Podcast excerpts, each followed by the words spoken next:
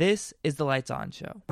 My name is Jacob Morissette. I'm an honor student at Boise State University, and this is my podcast centered around turning the lights on. I go and talk to day-to-day professionals to learn how they've mastered their craft. We go in-depth on the inner workings of their perspective, their process, and their strategies, all in the hopes of inspiring others. All right, so today I'm with Mike Hagberg, who is my uncle. We have different last names because I was married into this family, because I have a split family, but that's okay. And I'll just have Mike introduce himself now. Yeah, I'm Mike Hagberg, and I've known Jake since, how old were you, Jake, when we first met? So when my stepdad, when Nathan married my mom, I think it was like 5. Or maybe I was just about to turn 6, yeah, and I think I may have met you right after they got married, or maybe before. I think we probably met at the temple, I'm guessing, right? Were you there? I was there. Yeah, I was very unhappy. I'm sure we met. Yes. So definitely it's been kind of like family ever since. I mean, obviously I was super young, so it's not like I was 18, like, oh, you're my uncle now? Oh, cool. Yeah. So I've known him for a long time. How about you tell us what you do and kind of explain your job process and what you do every day. Cool. So I am a director of software engineering for Inside Sales. So as a director of software engineering, I am responsible for teams building software, and my day in the life of my job is pretty much get to work. And we always have a stand-up first thing in the morning. So a stand-up meeting is ideally designed so that everybody is standing up to keep the meeting short, and it's just about what you did yesterday, what you're going to do today, and if there's any blockers. So blockers and then like problems that will stop you from doing what you got to do. Yep. Is there anything that's going to keep you from getting what you want to get done today done? Mm. So we go through the stand-up process. There's usually some communication that I'll give back to the team regarding customer feedback or company feedback, or we have a professional services team we work with closely, and they often have feedback for us as well. So my job is to make sure that everybody stays in the loop about what we need to get done and why we're focused on getting this particular thing done. Also helping to mitigate any type of interruptions to their workflow. So one of the things that's really difficult for engineers is if they are working on something and they get interrupted. The flow can be broken. Yeah, so engineering is one of these processes where it takes a lot of deep thought. It takes a while to get into what you're doing, and so if you're constantly going back and forth between different tasks, that it takes you longer to complete a task. So interruptions can include bugs that come in. They could include the company having a meeting out of the blue, or somebody putting in a special request, hey, this has to be done right away. Mm-hmm. So as a director of software engineering, I work to stop all that stuff from getting to the engineers, so I can take all the priorities and formulate them into what is our next priority for the next 2 weeks. So I try to keep my engineers like free from any distractions and keep them focused on what they're working on for 2 weeks straight. And then their goal is to finish everything they have on their plate in that 2 weeks, mm-hmm. so that they can start a new 2 weeks. And then I can bring in all these things that are high priority or urgent issues. And there's always times when we have to bring an urgent issue in or whatever, but that's the goal. But it's usually on like a nice 2 week cycle. We try to keep it on an even 2 week cycle. So that's how my day starts, is making sure everybody's pointed in the right direction. And then from there, it's lots and lots of customer meetings, lots of product meetings. We have our standard agile process. So in software engineering, there's a waterfall process and there's an agile process. Waterfall means everything's very well defined. Banks, government, the big consulting companies, they'll use a waterfall process. And an agile process is all about keeping things agile so you can quickly change and point different directions. So in an agile process, there's typically your stand-up meetings, you have a planning meeting, you have a retro meeting. A retro meeting is where you look back in the last 2 weeks and say, what did you do well? What do you want to change? Mm. Make plans. And then you have a grooming meeting. So a grooming meeting is where you go through and take all the stories that are currently in your backlog, and you estimate how long they're going to take to build, and you get better requirements, and you define them, and you work with your QA engineers to, anyways. Yeah. So all these meetings are part of my day, depending on what being day. A director. Yeah.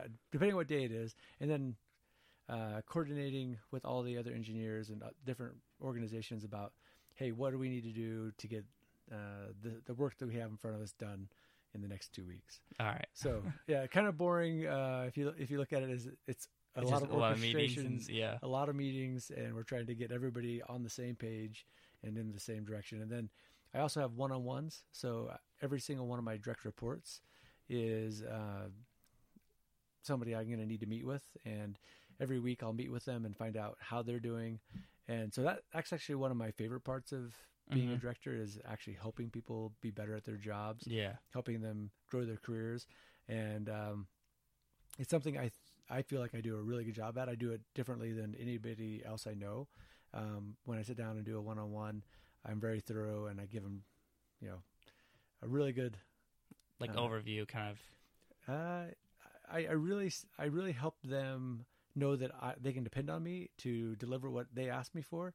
And then I ask the same of them. And eventually what we find is as they get used to seeing me do whatever they've asked me to do over and over and over again, pretty soon they're like, wow, Mike's going to do whatever I ask him to do. I really need to do what he's asking me to do. So anyways, but that's part of it. But the bigger part of it is just helping them be better individuals, better engineers, whatever in their life. I talk about family stuff with them sometimes, marriage, counseling, whatever. Oh, there you go. So it's all of it. It's a big job. Yep. So obviously, you're a member of the Church of Jesus Christ of Latter-day Saints, and I try not to throw a whole bunch of secular. Is secular that with religion, and non-secular is non-religious, or is it the other way around? How that secular would be worldly.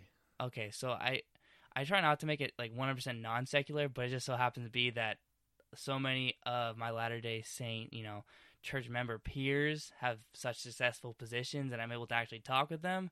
That just makes it really easy access for me. But anyway, so I do like to ask this question, though, is obviously you've been on a mission. We've talked about this before, but how do you think that may have changed you from a boy who's just going to high school to the man you are now, who has a family, a job that has many, many, many titles, and all those types of things? How has that kind of transitioned you, prepared you, or just, in other words, got you through it? The biggest thing that a mission did for me, a mission is a lot like a mini lifetime. So in 2 years, you are going to experience things that most people don't get to experience until they're either much older or maybe even never. But it's like a lifetime compacted into 2 years. Mm-hmm. So you have failures, you have successes, you have heartbreak, you have super rejoiceful moments where you're just overwhelmed with happiness and joy. You have friends that you make. You have people that you feel like you're brothers with that then tell you they never want to see you again and stop coming over. You see miracles happen. I saw a ton of miracles on my mission that were unbelievable. They're just true miracles. Mm-hmm. So it's like having that lifetime of experience compressed into 2 years helps you become a man, because you already you're dealing with these things. So for me, one of the big things was learning how to deal with conflict, learning how to deal with people. I remember there was one time where I was really unhappy with a way one of the missionaries I was a leader over was behaving, but I never talked to that missionary about it. Yet I was constantly complaining to my mission president about this missionary, to the point where eventually he said something to this missionary. And at that moment I realized, oh wait, he's going to mention my name. He's going to tell him that I, I'm not happy with the way he's doing things. And yet I never gave him a chance to actually know that I was unhappy with him. Like, I never gave him a chance to change. I never told him about it. And it was one of those moments like, wow, if I'm going to complain about somebody, I really should complain to them first before anybody else. So that was one of those like leadership experiences where I was like, wow. And that's what you do every day though. That's what I do every day. Yeah. So I got really good at it early on in life. And so that really helped. But there's other experiences too. I remember, you know, we were teaching a family and they were Catholic, and I had been taught growing up that whenever the Book of Mormon mentioned the Great and Abominable Church, that meant the Catholic Church. And so we happened to be reading that we were reading the whole Book of Mormon with this family. They wanted to read it from start to finish, and so we were in what is it? First Nephi chapter 10 or 11, whenever it starts talking about the Great and Abominable Church. Mm-hmm. And they said, so which church is the Great and Abominable Church? And you said, and I told them it was the Catholic Church, which is completely wrong. Yeah. I learned later, because that's what I had been taught. And just that devastation that they never invited us back, of course. And we were super close to this family. I don't know if they ever got baptized, but, yeah. Utter despair. It wasn't, I mean, the spirit wasn't there because it wasn't true. Yeah, yeah. And so I since learned, I had a great religion class that taught what the Great and Abominable Church really is. And it says in the scriptures, there's two churches that are, they're both churches of the heart. One's the Church of God and one's the Great and Abominable Church. So either your heart loves God or it loves Satan. So it's not really an actual religion. It's like a mindset kind of. It's your heart. Yeah, it's your heart. Yeah, and I can go into depth about that, but we'll leave it there. That's I really like that response. That's the first time I've ever heard someone like describe a mission as the entire life experience in one compact like chapter of your life, which is just 2 years. I really like that because I mean, like we all have to live life, but if you already kind of experience a lot of life really, really fast when you're really, really young, naive, ignorant, whatever it may be, in only 2 years, like, yeah, can I get a lot of explosions in your brain? Absolutely. So that's awesome. Never heard that before. That's a new one. I'm definitely gonna check up on that. Like I'll try to think about this when I'm going on my mission. But, like, he's definitely right about this. So we'll see, and we can always talk about that. A lot of people feel that way. So you'll even hear people talk about when you get to your mission being born. Mm-hmm. So they'll talk about that being as your birth, and your trainer they'll often call your dad, and then his trainer is your grandpa. And then when you have somebody that you train, that's your son, and then your dad would be his grandfather. So I actually had a chance where I was reunited with my trainer later on in my mission. And I was training, and we were in a threesome, and my trainee's name was Elder Crasperson, and so we joked that it was the Father, the Son, and the Holy Crasper. That's awesome. Yeah. So and then you die when you go home. So when you go home, they call it your death. Yeah. So it really is like a mini lifetime. So that's actually that's really awesome. And then kind of finishing out this main intro, but how did you get into CS? And explain the different jobs you had, kind of briefly introducing yourself into this field. Because obviously you grew up on a farm, well, not obviously, but you grew up on a farm in Gridley, California, which many of you guys probably don't know what we're talking about. I don't even know where it's at. Could you describe it? It's about 1 hour north of Sacramento, in between Yuba City and Chico, in the Sacramento Valley.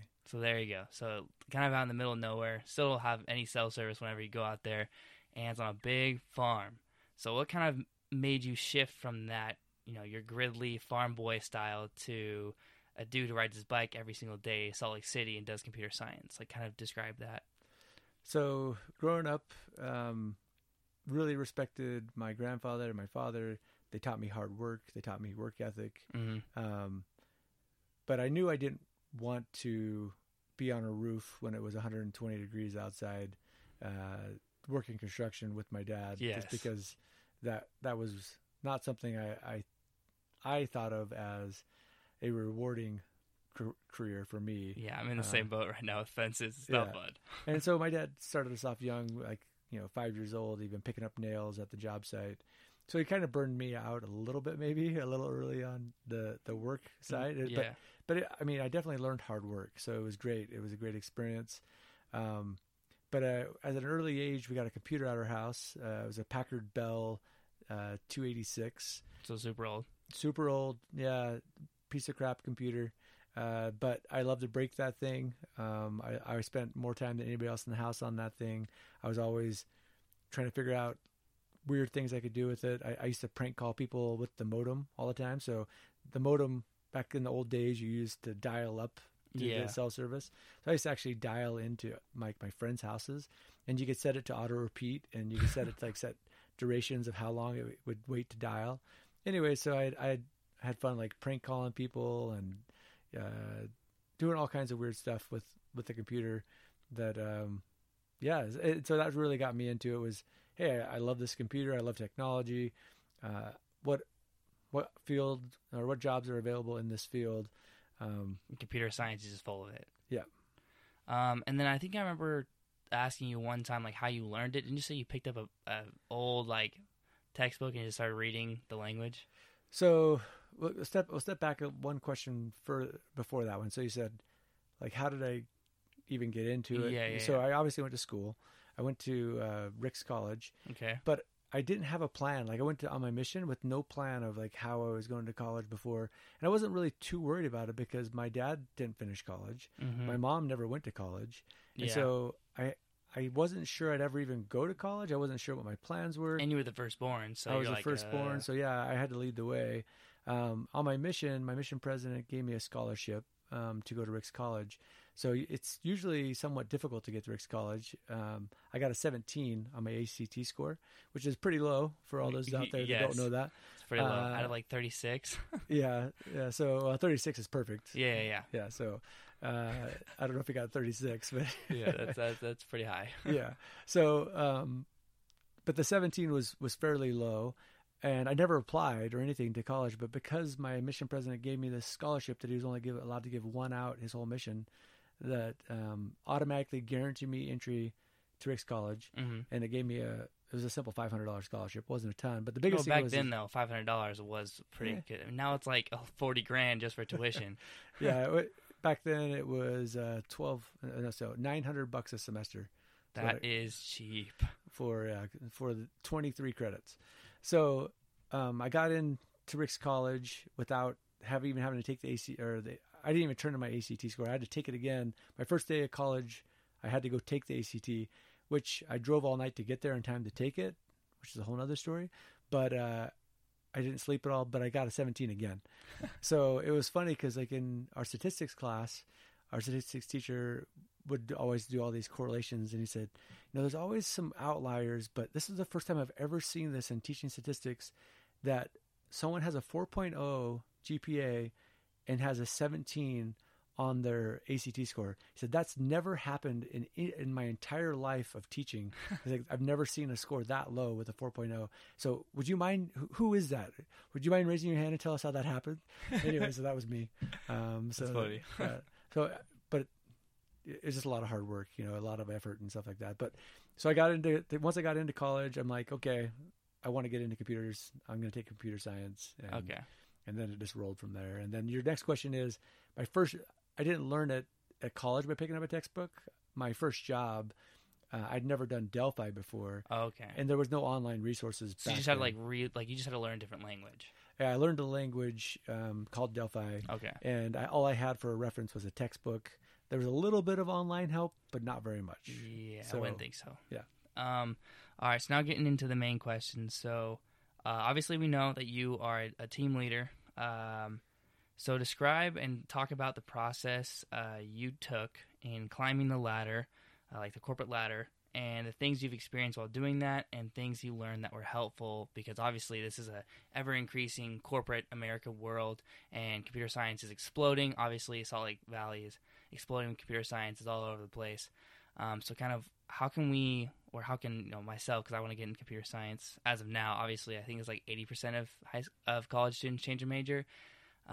But nonetheless, how can students who are pursuing the same course that you are, who have the same passions as you, get in and do well and climb the ladder? So for me, I don't know if I recommend this. It was really hard. But while I was going to school, I got married and needed to support my family. So I was working full-time and going to school full-time. And I got a job as a software engineer at a small company where I was the only engineer. And that's why there was like no one to teach me how to do it. I just had the book, the Delphi book that I had. But that's how I put myself through school. I was making $30,000 a year as a software engineer. And yeah, so that's how I started. I started as the vice president of technology because I was the only one there. I actually had that on my resume for a while, but I took that off realizing that was kind of dumb. Because, yeah, and plus now you have much better things. But what I'm kind of getting at that is like... How did I grow that? Well, but like it, like the very first step is just taking a job, like getting that experience. Because like you said, you didn't learn that you didn't learn that language in college. Like, it's like you learned how to learn languages in college. And then, so, like, you just got to go take a job. Yeah, and I was still in college. Yeah, and so, you were still in. So, yeah, I became a software engineer, which actually made some of my classes really easy because I was doing way, way more advanced programming than any of my classes taught because I was doing it every day for a living. Mm-hmm. So some of my classes were super easy, and I could breeze right through them. All my programming classes were super easy because I did it for a living full time. Yeah. So that helped me get through school quickly. Once I finished school, I took a different job up in Kaysville at a company called Mountain View Software.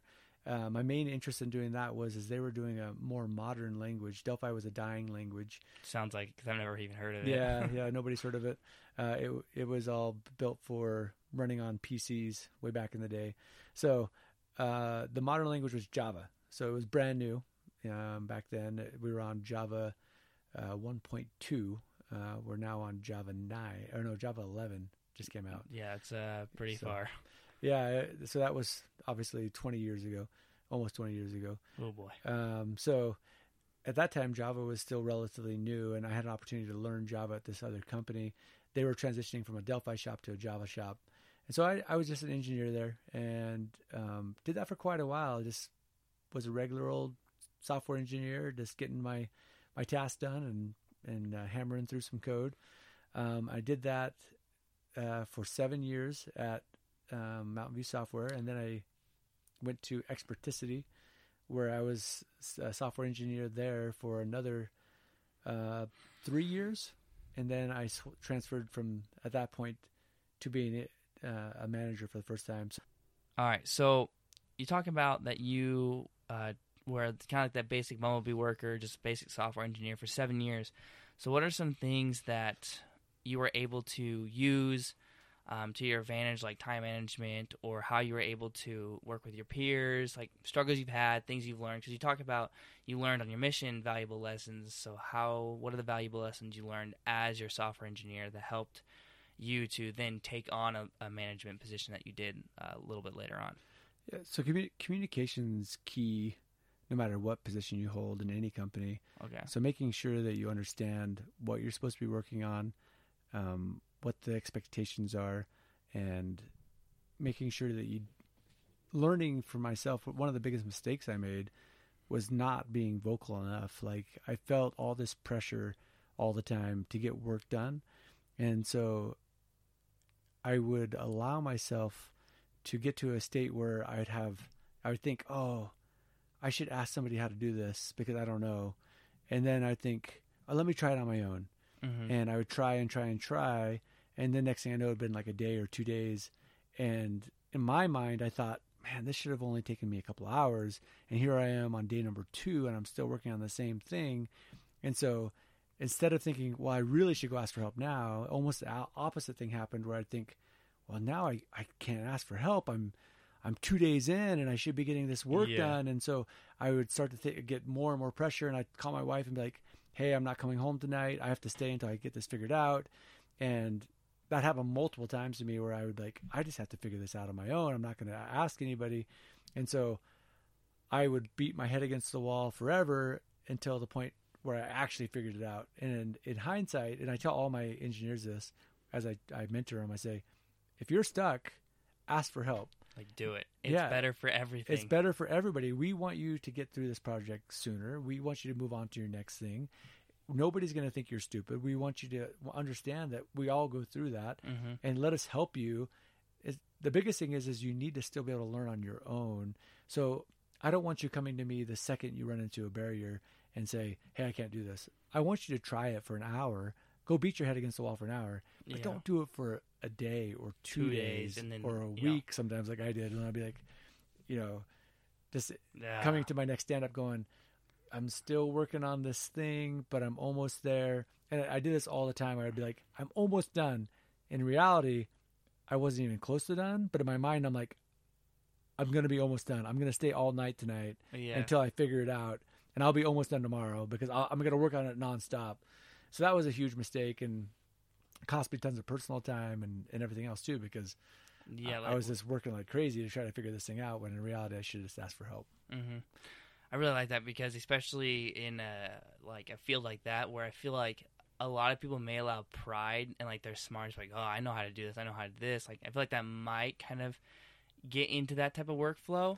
And I was just always afraid of what other people would think of me. I thought they would think I was stupid if I asked for help. Mm-hmm. Like, you don't want to dang it, like, Mike's an idiot. Like, you kind of have like a, not like pride, but you don't want to like humiliate yourself. Right. So. Yeah, so that was a big mistake, and it took me a long time to learn that. Other key things, though, that I did learn I did well was, again, hard work, being able to push through things, being able to use the resources that were available to me. So as online resources became more readily available, learning how to search and find things quickly online to help me solve a problem. Going to other coworkers quickly and finding solutions to problems really helped me to have more breadth. And I found out, as I worked with these other engineers, I saw them do things that were really beneficial. For example, keystrokes. Learning how all the keystrokes on my IDE, which is your integrated development environment. So your IDE has lots of shortcuts that you can use in your keystrokes. And every time you can do a keystroke rather than move your mouse, you're faster. Oh, I remember you talking to me about that. Like, don't use your mouse. Like, just use all the shortcuts you have on your keyboard. So just learning all different types of shortcuts was super helpful. Learning to see how other people approach problems is like, oh, wow, that's a really good approach. I never thought about doing that way. Is super helpful as well. So the more you can spend time with other engineers and watch them code, especially people that have done it before, can be super helpful. Yep. I think it's really cool, though, because that's kind of what this whole podcast is about. It's like trying to get into the head of someone else and figuring out how they would solve a problem, or how they experience the things that they experience, and how you can cope with that. So that's pretty cool to hear about that.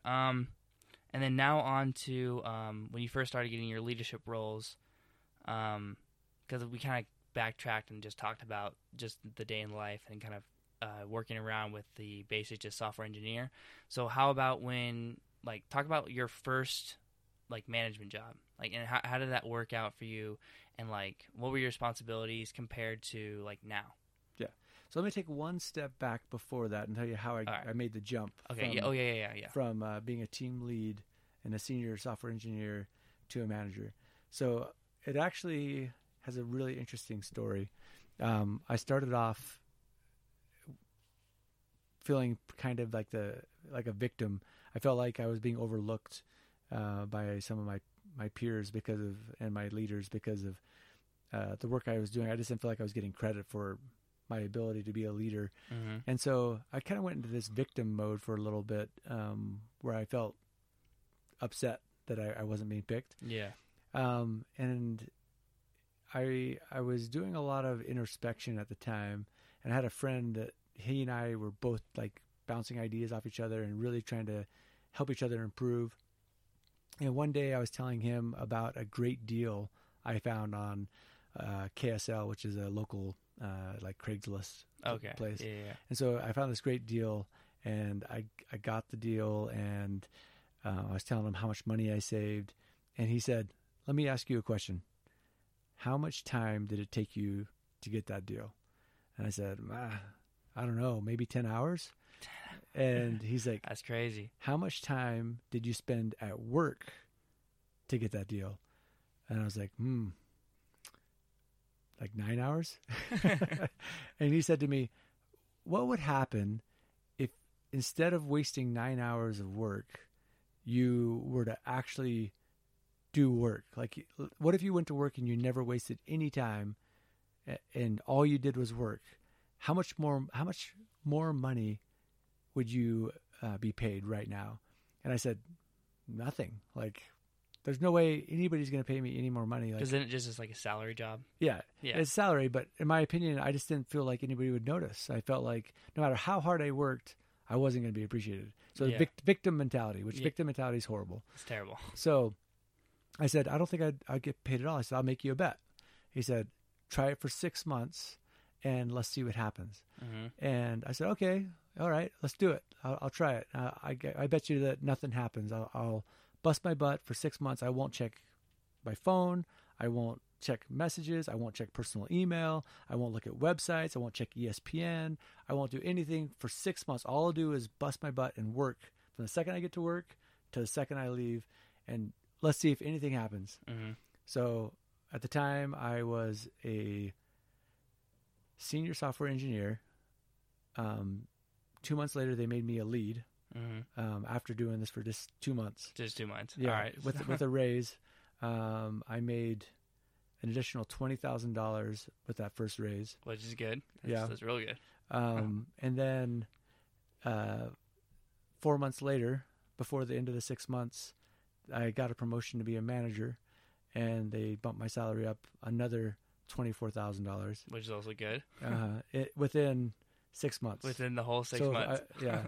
So $45,000 roughly within 6 months of doing what my friend suggested I do, of just putting my nose to the grindstone and working the whole time I was at work, which, you know, it's okay to take a break. Like, and I would take like 10-minute breaks and I would call my wife or check my messages. Normal stuff.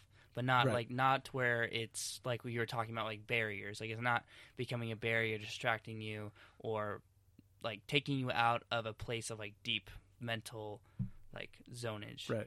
And the biggest thing was too, during that time I wasn't focused on like getting a promotion. I wasn't trying to climb the ladder. I was just trying to work. I was trying to work hard. And you had the bet, so you're like, I'm going to try to prove my buddy wrong. Right. So I wasn't going out there and being like, look how hard I'm working. But it just happened because I was working so hard. I was getting so much done and making such an impact at the company that I was being recognized, and my peers were recognizing me. And all of a sudden, I had some peers at the time. I didn't know it, but I had some peers that were like, Mike's an okay developer, you know, but he's not great. Mm-hmm. And I had some of these peers coming to me going, man, you're killing it. You're doing awesome. Like, this is great to see all this great work you're doing. And I'd be like, really? Like, it doesn't feel that different. It just feels like I'm just doing my job. So that was a really an aha moment for me.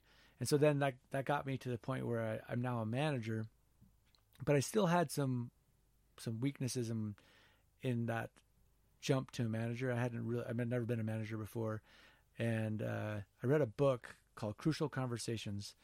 And in that book, it really helps you understand the science of a conversation. It helps you understand, like, when people come to you and ask you a question, no matter if they're yelling at you or if they're super stressed or if they're anxious or if they're nervous, whatever, however they come to you, if they're talking to you, they have a purpose and they want something out of that. And as I learned about this process, I learned how to... One of my weaknesses was whenever someone would come to me and say, hey, Mike, this is broken in the code. What happened? Yeah. My first reaction was always defense, like put up a wall. It's not my fault. It was working yesterday. Here, check out my code. It looks good. I have all these test cases that they're all working. Defense. Like, I didn't do anything wrong. Yeah. The book helped me realize that was a really bad approach. Don't put up these walls. And rather than that, you need to look at other people and realize, what do they want? What are they asking me? They're asking me for help. How can I help them? And so I remember clearly, right after I read that chapter, someone came to me and they're like, hey, Mike, this is broken. And I thought to myself, okay, Crucial Conversation says step out of the conversation. Don't feel emotional. Think about what they're really asking. Like evaluate it, and then answer their question. Like step back into the conversation when you know what you want to say, mm-hmm. and then answer the question. And I realized, okay, he's not attacking me. He needs my help. And I said, oh, have you checked this and this and this? Because sometimes those things fail.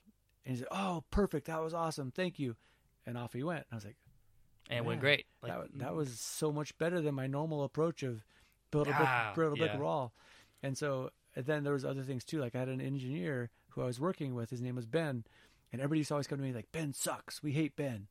And the book always talks about understand what you really want. Like, what's your purpose? And I really liked Ben. Ben did a great job for me. He just happened to be a really bad tester, and he didn't comment code. And he was a little rough around didn't have great people skills. Yeah, his social development was kind of rough. But he did a great job. Like, mm-hmm. I really needed him on my team. So when people come to me like, Ben sucks, and I would say, yeah, I'd nod my head or say, yeah. And I realized I didn't want to send that message to people. I didn't want people to think that he wasn't a good employee. And so next time someone came to me and was like, hey, Ben isn't testing his code and he doesn't comment. I said, yeah, but this is what Ben does great. Have you noticed that? And they'd say, yeah, I've seen that. I said, well, you should tell him. And so pretty soon people were. They would go tell Ben, hey, thanks for writing this white paper, or thanks for doing this architecture. It's working really well. And it started getting back to him that, all this positive feedback. And it eventually got back to him that, hey, Mike is sticking up for you. He's telling people that mm-hmm. he thinks you're a really good employee. He's glad you're on his team. So in one of my one-on-ones, and I had several before that, where I'm like, Ben, how do we get you to start testing your code? How do we get you to start commenting your code? Mm-hmm. And he'd be like, screw you, I'm not doing that, thing. And so we sit down for our one-on-one, and he looks at me before we even start, and he says, okay, how do I become a better tester? Tell me what I need to do. And I was like, really? You're ready? There you go. That's awesome. And so that book totally changed my career and helped me really understand the art of a conversation, which is like the most important thing about being a manager of any person, whether it's in tech or any other field. And I think that's so we kind of jumped the gun a little bit, because so I don't know why I didn't put on this one, but I usually will ask like what their favorite book is. So obviously this is going to be one of the quick questions kind of there. That's the book. We obviously just heard a great testimony of what the book has to offer. Yeah. And read Crucial Conversations. Yeah, and it kind of killed two birds with one stone, because that is what you used for your manager development, and kind of how you were able to change your perspective from the software developer to the software developer manager, which is awesome. And then how'd you continue climbing from just a manager to now you're like a director? Mm-hmm. So I was at Experticity, and I had the very best team in the entire company. We were the only team hitting all of our benchmarks. We were performing better than any other team. And I had all the best engineers. I was on top of the game.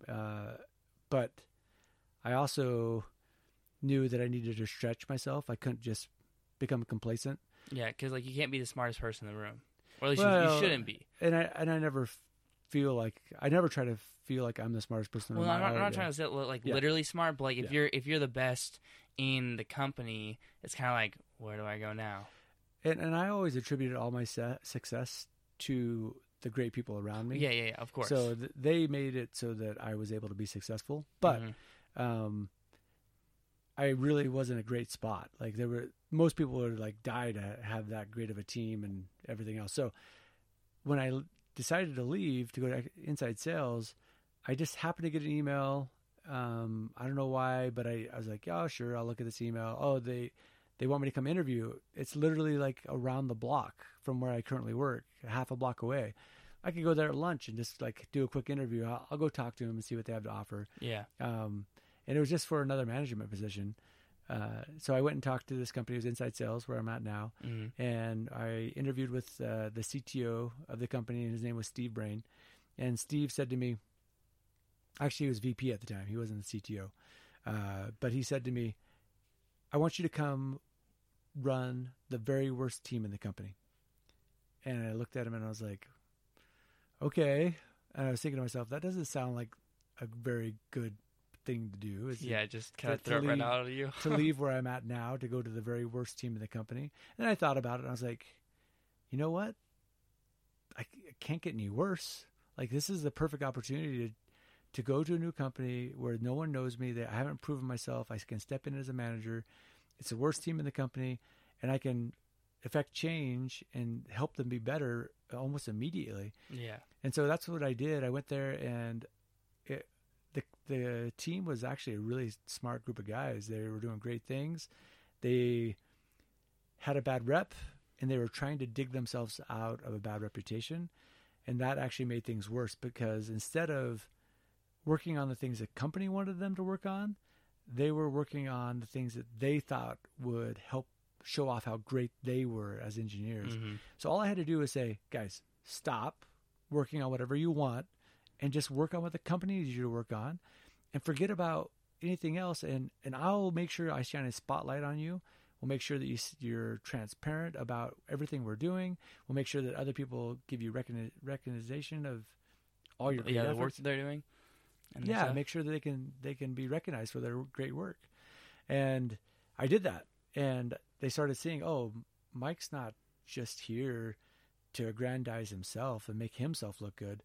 In fact, it's quite the opposite. Every time he opens his mouth, he's telling everybody how great we are. And so the team quickly went from the worst team in the company to one of the best teams in the company. And we had some initiatives that we rolled out that other teams weren't doing, that they started following suit and doing the things that we were doing, especially with CI/CD, which is continuous integration, continuous deployment, which is a really popular thing now. And at the time, it was somewhat new. Mm-hmm. Anyways, that was one of our initiatives. We did some projects that really saved the company a lot of money, and that people really loved, that got a lot of attention as well.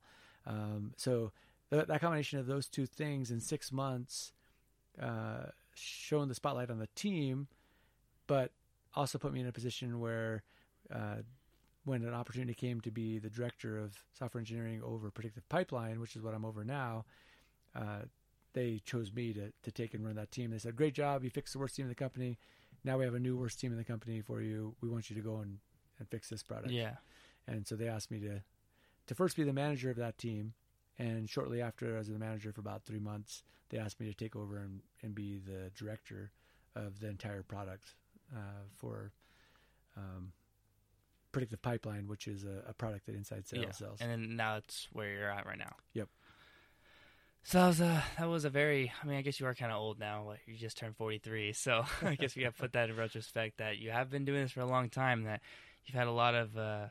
I've had a very lengthy story, but I think it's all such good information to, because that's realistically, we're all going to be 40, well, most of us are going to be 43 at some point. Like, we're all going to be given opportunities to, have the worst team, to grow ourselves, to grow our teammates, to try to continue to climb and climb and climb.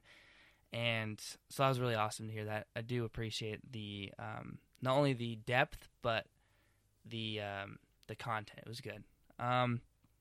So then, as you know, obviously you've been such a lengthy team leader. What are some things specifically that you found in leading the team that, you talked about one-on-ones, giving them the spotlight, and kind of how that changes their attitude. But maybe go more in depth on things that you've done that really do, because you kind of like gave an overview, but talk about like how and why maybe you do the things you do to build up and to develop your team. So looking for a win-win situation is always critical as well. Unless you're Michael Scott, then you have a win-win-win. That's right. Yeah. I had an intern that was part of this worst team in the company that I took over. When I first joined the company, and I told them my philosophies, and I said, hey, I really believe in win-win situations. After the meeting, he said he was a Czechoslovakian, and he said, I don't think there's any such thing as win-win situation. And I said, okay, that's fine. But I do. And anyways, he was constantly challenging me. And one day I got a phone call from one of the other teams, and they were asking me to do something, and he could overhear the phone call. And so he said, hey, because I said, I'm going to go to the conference room so I can talk to you. And he's like, hey, can I join this conversation? And I'm like, sure, yeah, you can come join. And so he just sat there and he listened. And the other team wanted us to implement a new endpoint in our software. I said, hey, there's no reason for a new endpoint. We already have an endpoint. It does all the things you need me to do. Let me walk you through and train you on how this endpoint can really help you accomplish what you're already asking for. Yeah. And I said, you're going to have to sacrifice one of your requests, but you get a whole bunch right away and you don't have to wait for it. So there's a perfect example of a win-win situation. Mm. I gave a little, he gave a little, and you're able to make a nice. We both got something we wanted, mm-hmm. And so I hang up, and this guy's name was Michael. He says, "Boom! There you go. No such thing as a win-win situation. He's the loser. You're the winner. You're going to go home and tell your wife about how you made him cry like a little baby." And he's going on, and he's like, I'm like, what? Were we in the same conversation? And he's like, he asked you for something and you showed him you were the man. And he said he wanted it and you told him no. I'm like, I don't think you were in the same conversation we were in. Anyway, so it was funny. That's awesome. Yeah. So your question was, though, what other things do I do as a team leader? Or like maybe go people? Like in depth too. Like, cause you talked about giving them the spotlight. So like, you just talked about the fact that you did it, but like why, and like what are things maybe you've learned about giving them the spotlight that like actually works, and like kind of like, I don't know, like kind of in depth on that. It's really about building relationships. So what you have talked about, like making sure that they know that you're their boss, but you are a mentor, you're a helper. You're not just someone who dictates them and tells them what to do all the time, right. And you're rude. It's servant leadership. So servant leadership means you're really doing everything you can to help someone else succeed. And so when I am trying to build this relationship with other people, when I'm giving someone the spotlight or giving them credit, it's what's due. I mean, if they're doing all the hard work on it and I go up in front of them and say, my team just implemented this brand new service and look how great it is and look how great I am. Well, that's kind of BS. I mean, it's just bull crap. Yeah. Why should I get credit for all their work? I mean, sure, I orchestrated some things, but they did all the work. So it's just about giving them credit. But then behind the scenes, it's about having those conversations of the one-on-ones and the one-on-ones and the stand-up meetings and stuff. Yeah. It's all along the way of helping them understand why it's important, what we're trying to accomplish as far as business needs, what the company expects and with that expectation, what they can expect in return, as a result. So, it's not always about money and promotions, but it can be a simple expectation like, hey, if we get this done, the company's going to be really grateful, but not only that, but we can also move on to these other projects. And I know you really wanted to do XYZ. This could be really fun for us.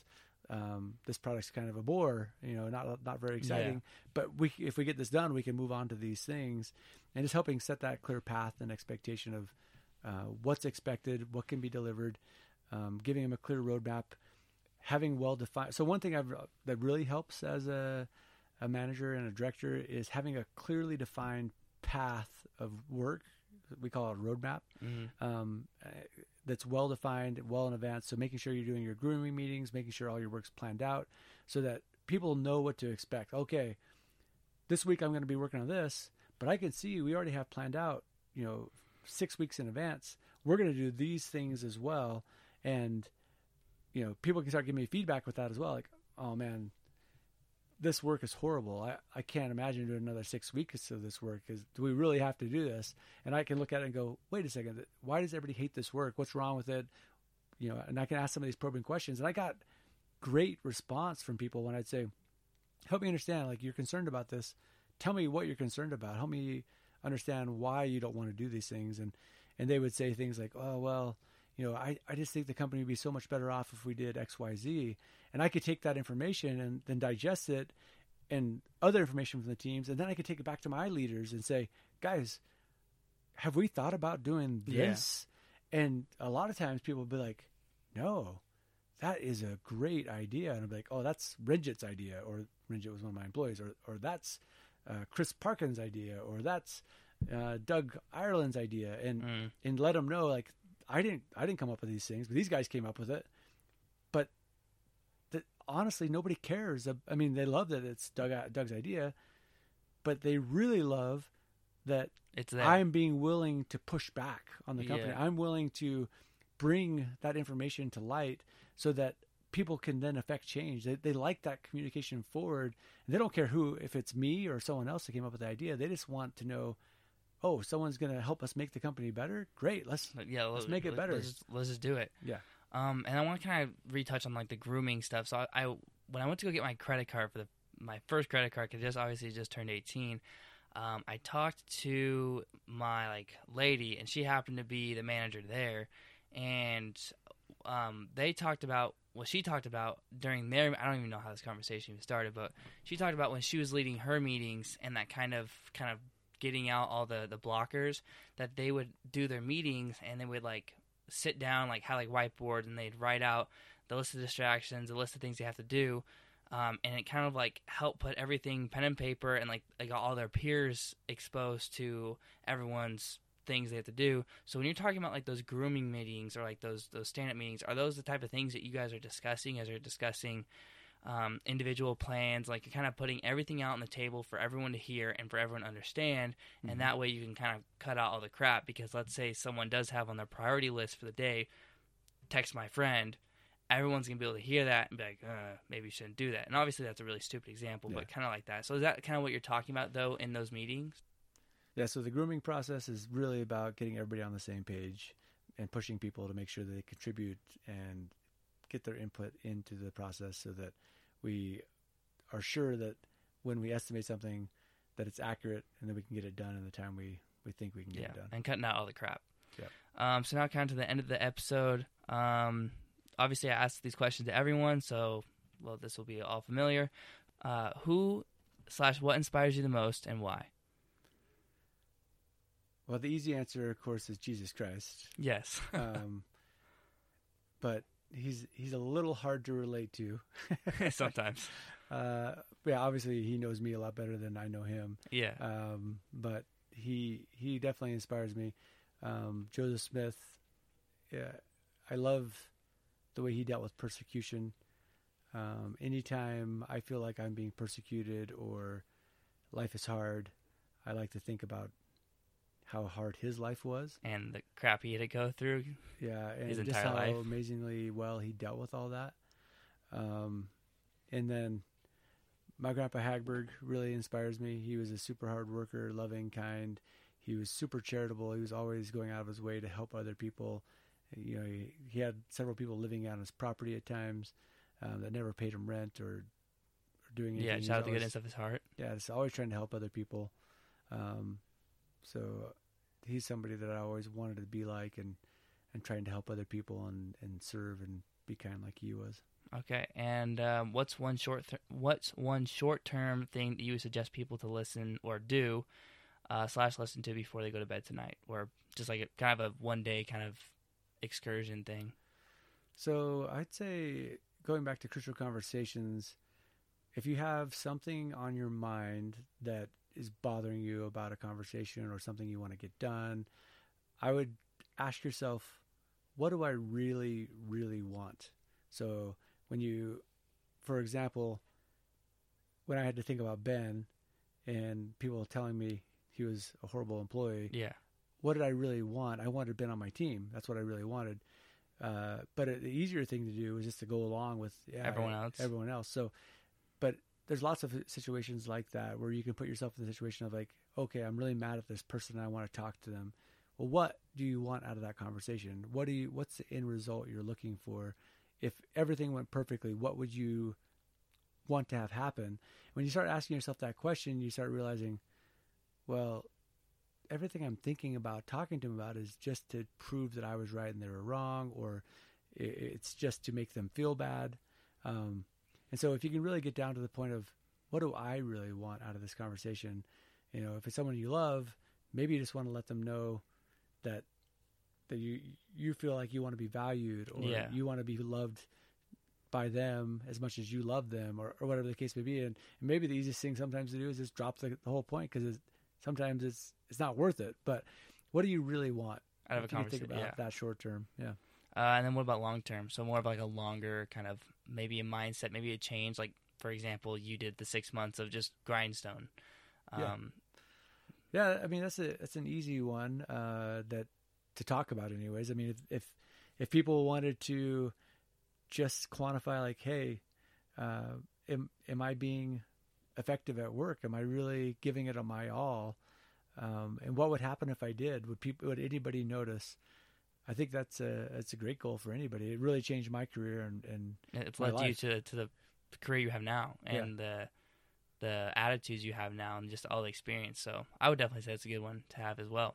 Yeah. So try that. See what would happen if you just remove the distractions from your 9 hour workday. So you have a 1 hour lunch, you have your 15 minute, 10 minute breaks, whatever you want to take in the middle of the day. Use those 15 minute breaks wisely. They go by really fast. You'll find out. So you can still check your ESPN. You can still check your messages. Yeah. But you just got 15 minutes to do it. Yep. You can do whatever you want. And then everything else is just work. Yep. All right. Well, I really appreciate you being on the show, and give your goodbyes, and then that will be it. All right. Thanks, Jake. Goodbye, everybody. Yep. All right. Bye.